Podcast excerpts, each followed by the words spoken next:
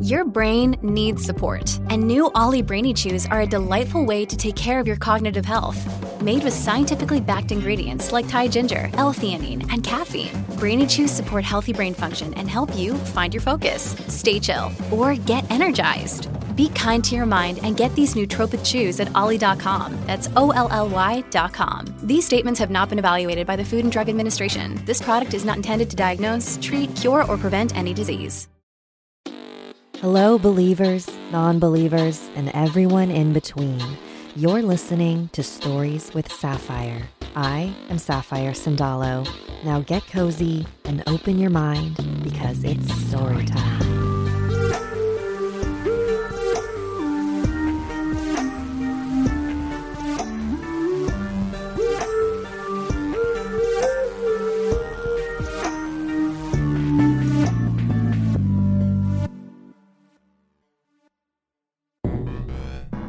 Humans, by nature, are territorial creatures. Whether it's a seat at a coffee shop or our lane on the freeway, we make it known with our bags or car horns when we have claimed a space.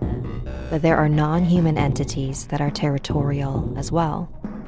So, what happens when humans and spirits claim the same space?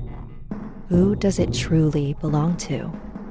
On this week's episode, I'll be sharing stories that discuss the concept of territory. First, I read a true story about a fish pond business in the Philippines that houses a spirit that refuses to leave. Then, we'll hear from Greg Mania, who worked at a consignment shop with an easily disturbed resident. And finally, I share a true story about a boy whose life was changed when he witnessed the smoke man.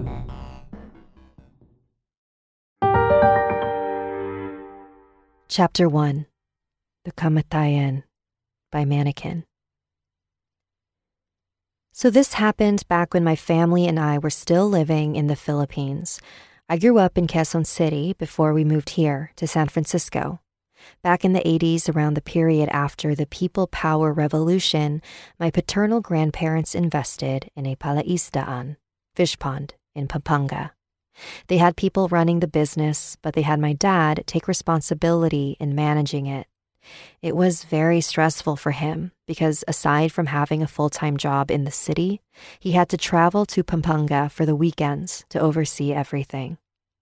When my grandfather had the fish pond house built, he imagined it to be a nice lake house type of home with an area that overlooked the fish pond and the river where the family could gather to eat.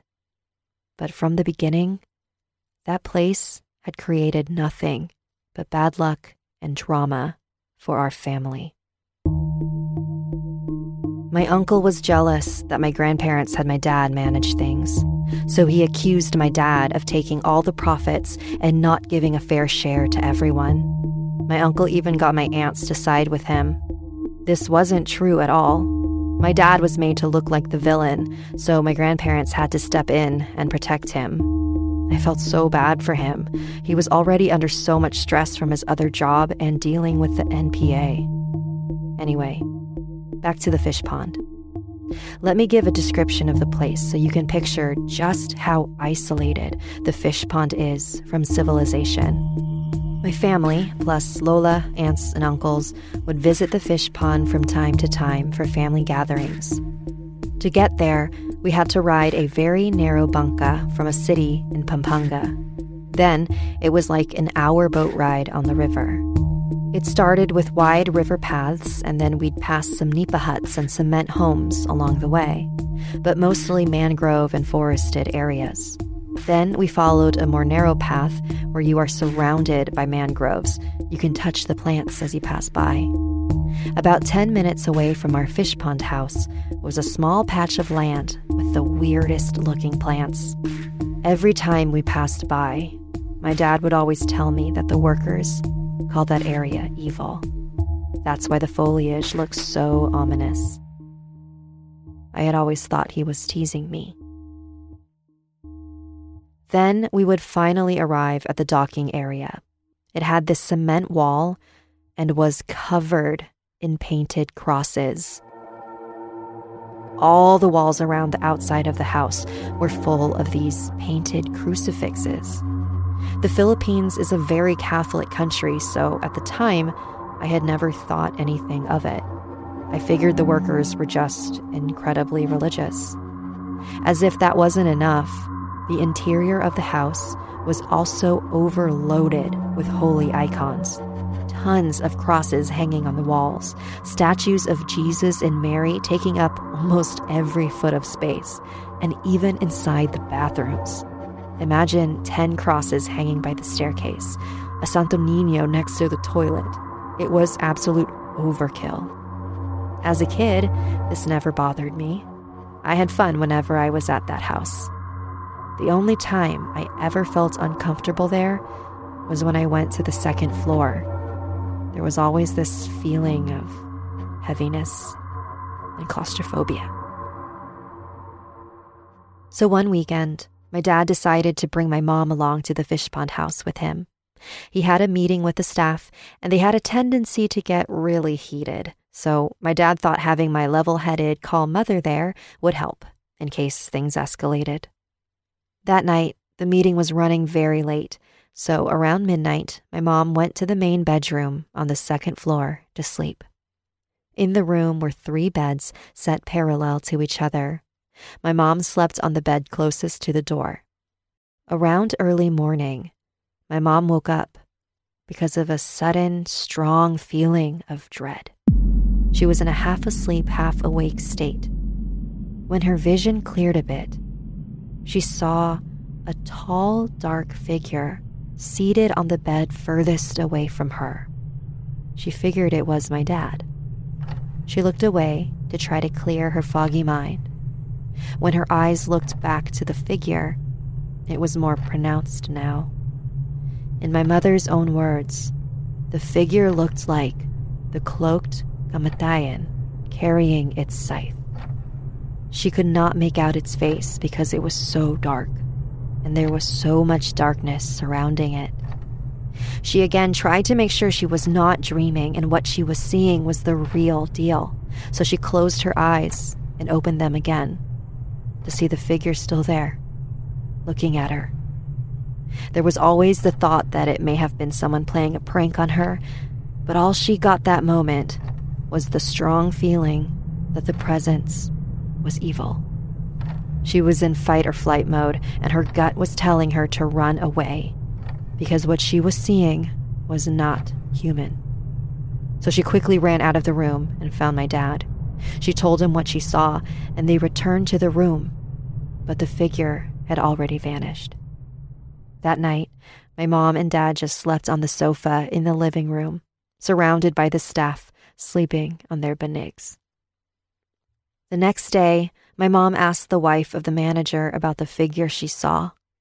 The wife explained that they are being haunted by that same figure again and again. They had the house blessed so many times, but it keeps returning. That is why they have so many crucifixes and statues of Jesus and Mary everywhere. They believe that the evil spirit is coming from the weird mangrove patch that you pass by before you arrive at the house. My mother saw this as a sign that things were about to get worse. Not long after this sighting, my dad discovered that his staff and the manager had been stealing money from the business. He confronted them about it, and the staff was not happy about this, and they tried to shoot him. My dad survived because his chauffeur shielded him with his body. This place had brought nothing but pain to my family, and my dad decided it was finally time to sell it. But before he did, he burned the mangrove in hopes that it would drive the evil entity away. We don't know if it worked because my dad and Lola lost touch with the people who run it today. So, if you ever stay at a house that is so full of holy objects and you have Santo Niños and Virgin Marys in the bathroom, chances are something evil is haunting that home.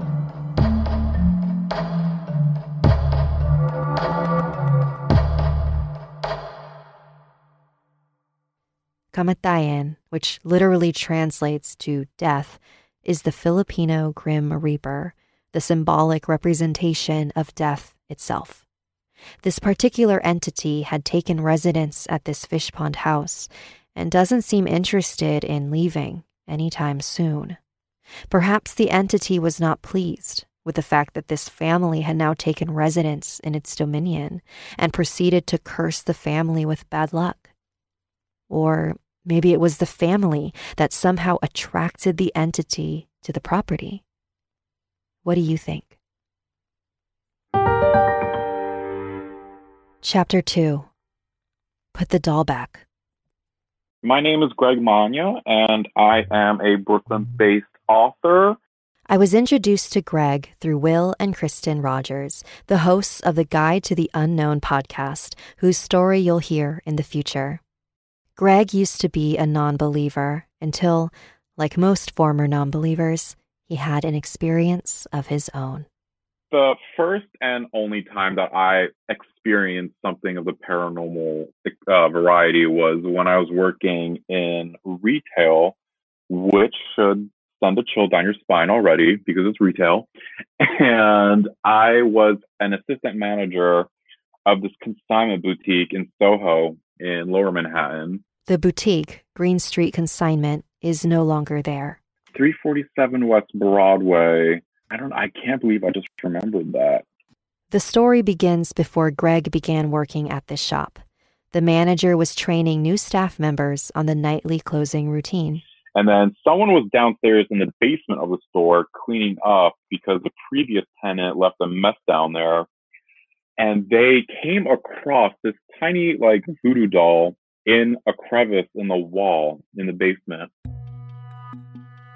it looked like a child made it. Was very like just very tiny and it had like three little like needles in the doll, like just very like basic brown beige colored doll. It had to have been like household materials. I want to say like burlap was like maybe the doll's body. The employee removed the doll from the crevice. And I guess they just like chucked it to the side, like just non like like had no idea like what the significance of it was and why would you just install in the bottom of the basement. But then the next day, very weird things started happening where, you know, bags were misplaced, there were clothes on the floor, and mind you, you know, this is Soho, it's not on a you know hill or anything. The store was very level and um, you know, there wasn't any incline, so there were shirts on the floor, bags on the side, and they would come in and be like, Did you straighten this? You know, and it was very weird and confusing. And the landlord, they had keys to the store, but they never came in, like, of their own volition. So they had no idea, like, why the clothes were, like, moved around, why bags were on the floor. This continued to happen over the next week or so.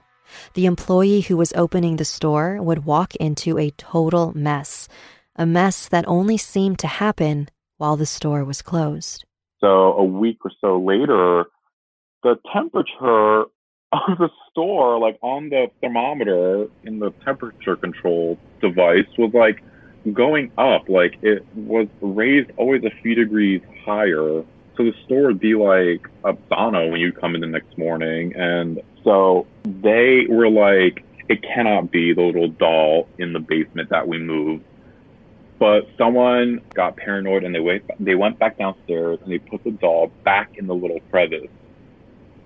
And when she put the doll back in the crevice, every unexplainable thing that happened subsided. And that's when I was that's when I was brought in and started training, and I was fresh on the heels of this doll getting moved. And then we had a new staffer come in and they were in the basement and I think someone from like the corporate office was with them. They saw the doll and picked it up. At this point, the doll had sort of become an unofficial legend among the employees, but this particular person wasn't buying it. And they were like, this is silly or whatever, and they removed the doll again.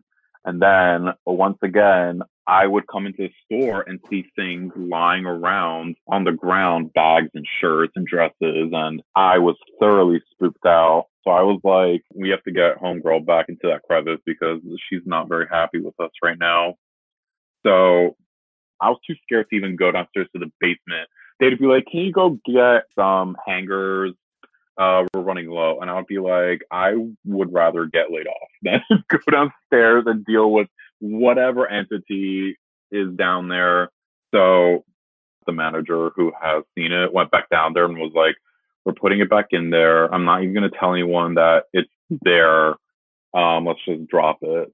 This manager knew what to do because she had experienced paranormal activity before when she was younger. She right away didn't cast this away as some ridiculous doll because as a kid and teenager she's had interactions with ghosts she was like okay there's something here that we are not respecting and we need to show that we are not a threat to it or its space and we need to just put it back in its rightful place and hopefully learn to coexist with it and for the duration of the store remaining in that location we kept the doll in the wall where she rightfully belonged. The store was there for about a year, but then the rent got raised and the, the company closed that store, so it's not even there anymore. But I know that it changes. Like I sometimes go by there just to see what's in that location and it's either like an art gallery or like a pop-up so i don't know what the reason for the turnover rate is it's either the rent or possibly the doll who is not pleased with the choice of business that has attached itself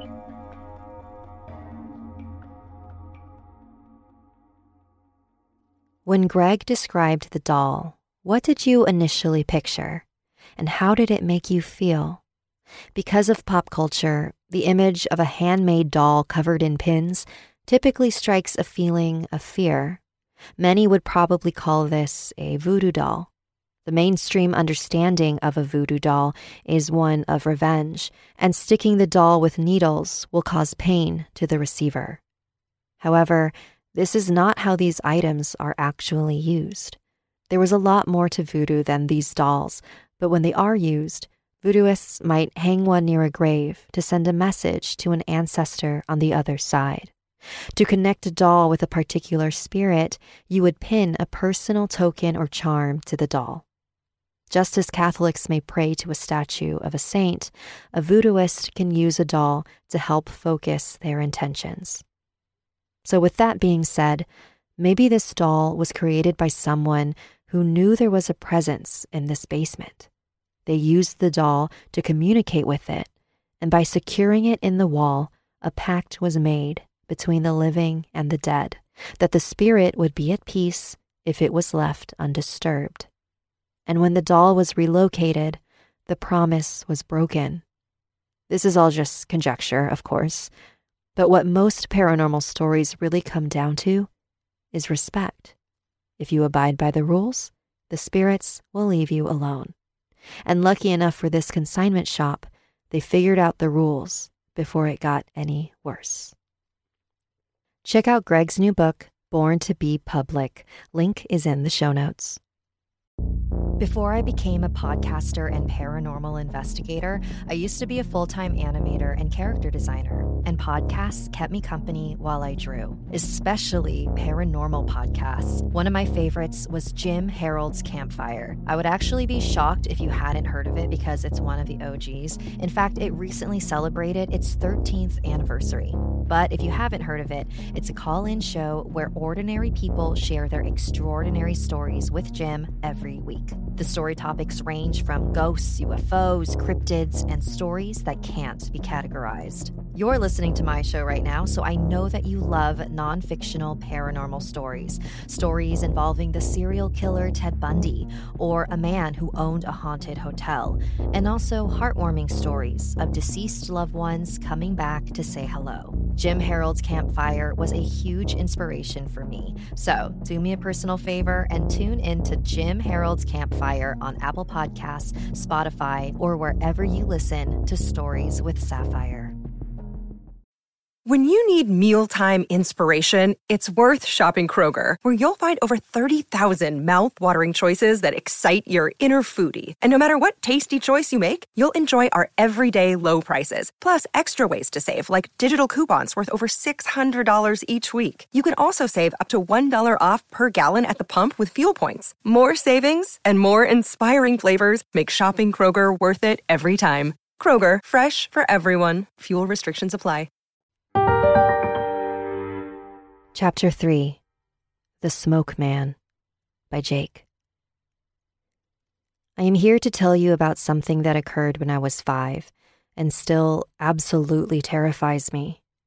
So, my family is extremely religious, Christian to be more exact, but they don't believe in spirits or ghosts. Although I would not consider myself a Christian since I guess I just never understood the whole religion and all, but I believe there is a God and that heaven, hell, and all of that is real. There's definitely something out there. As a child, and even now, I have always been sensitive to the paranormal and such. Not like insanely gifted like others, but still quite sensitive. It's like I can feel the energies around me and see things others cannot. The first time I discovered this was when I was three. I had walked into my room, and there, sitting on my bed was an angel with flowing golden hair and a sword which seemed to be forged out of light hanging at his side. He was absolutely beautiful, but whenever I tried to get my mother to see, he disappeared. I'm not sure why he was there, whether he was protecting me or something, but he was there. I would see other things like that, but due to me being a young child, no one would ever believe me. So I would stop believing I was truly seeing these things. I just ignored them until the fateful day which changed my life and still affects me today.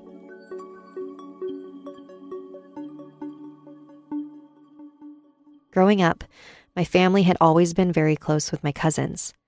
Although they lived a state away in North Carolina, we were still always close. When I was about five, we were called up by my uncle to see their new house and visit them. I wasn't in school yet, and my brother was still young, so my parents agreed to come. I was overjoyed to see my cousins and couldn't wait to play with them. So, all through the day, we explored the new house and played together, only taking a break for a few snacks, lunch, and dinner before bedtime. It was just before lunchtime, and we were playing hide and seek. We were still looking for the last person hiding, my older cousin, Jen, and me and my two other cousins grouped up to find her. While on our search, we heard shuffling coming from inside a closet. We all silently smirked at each other, thinking it had to be Jen. So I slowly turned the knob, and we all giggled, expecting to find Jen. It was hard to see inside the closet, so I pulled the door open further, and a little bit of light spilled into it. That was when I first saw him. Or maybe it? I really don't know. But a powerful, masculine energy emitted off of him. I stared in horror, grabbing my cousin's hands. I asked if they saw it, and they nodded, frozen and on the verge of tears. He was tall and completely made of what looked like black smoke. Although there were no visible eyes, such a hatred was pouring out from him, and all feelings of happiness and hope were drained into this black void of that creature or man. He seemed so sinister, and despite only being a child, I still knew he was pure evil. While we were only there for a few seconds before screaming and crying, running to our parents, it felt like hours being there with what I will call him.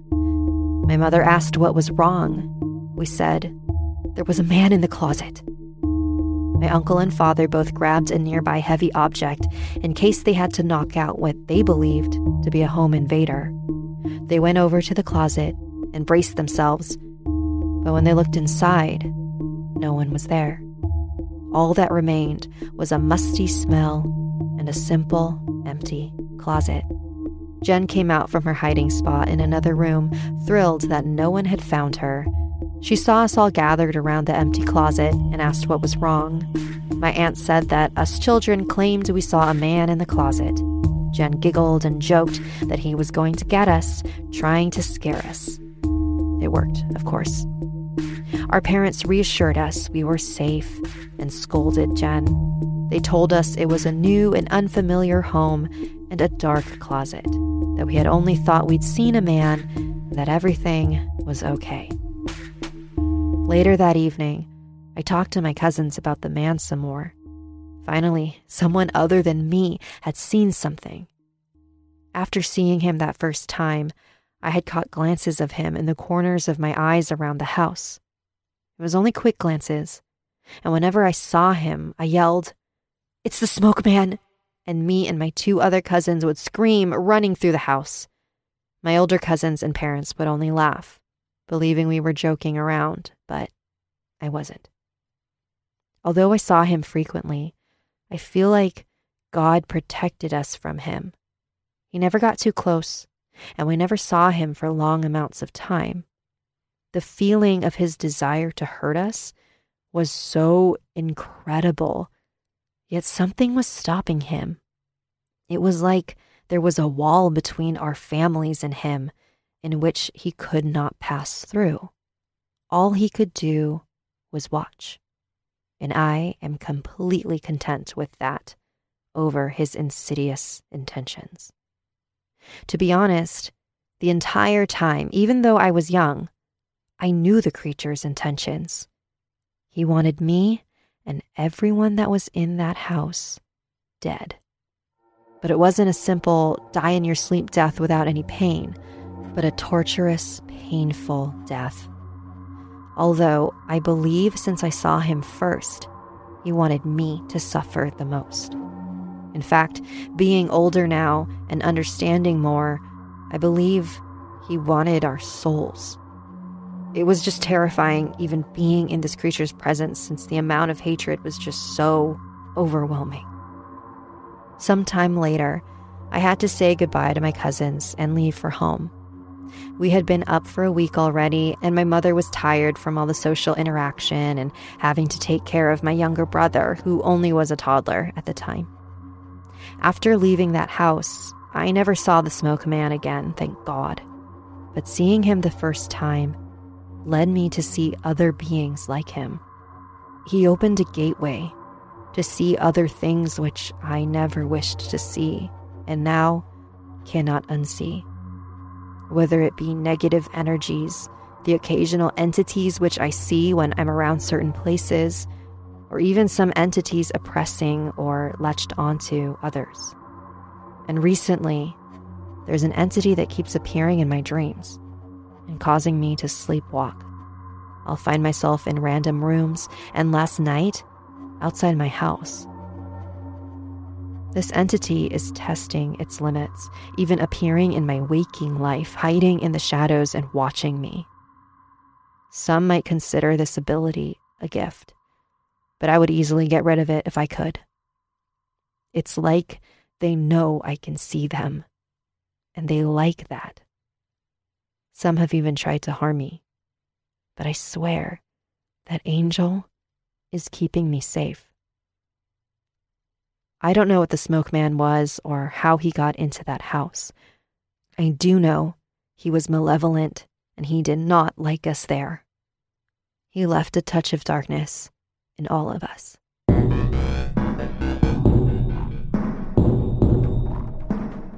I have gone back and forth so many times on whether or not I believe that spirits can be inherently good or evil. For the most part, I want to believe spirits are neutral, and then we assign a value based on the surrounding circumstances. Like how we don't view a devastating thunderstorm as evil, it is a natural event. The tragedy comes from the storm's effect on our lives. And then I hear stories like this, where the person so undoubtedly feels pure hatred emanating from the entity. And then I don't know what to believe. And then I think there's no way that all spirits are simply neutral. We often forget that we are sharing a space with many unseen forces, and just as we would threaten or chase away any living beings who break into our homes, these spirits are protecting themselves as well. To them, we are the enemy. I think Jake might have been assigned this guardian because he is going to be challenged by many more horrifying things. So, Jake, Whatever you're doing to keep the smoke man away, it's working. Continue to show gratitude and respect to your guardian every day because not everyone is as lucky. Thank you for joining me today. If you like what you heard and would like to support this independently run show, consider becoming a member of my Patreon. Visit patreon.com slash stories with sapphire to see the different tiers and perks, like live watch parties or private tarot readings. And if you become a believer on my Patreon before the end of the year, I will send you a signed poster. If you'd like to submit a story, email me at storieswithsapphire at gmail.com. Salamat and good night. Stories with Sapphire is created and produced by me, Sapphire Sandalo. Special thanks to Mannequin, Greg Mania, and Jake. Music written by Sapphire Sandalo. For more information on this episode and my guests, visit storieswithsapphire.com.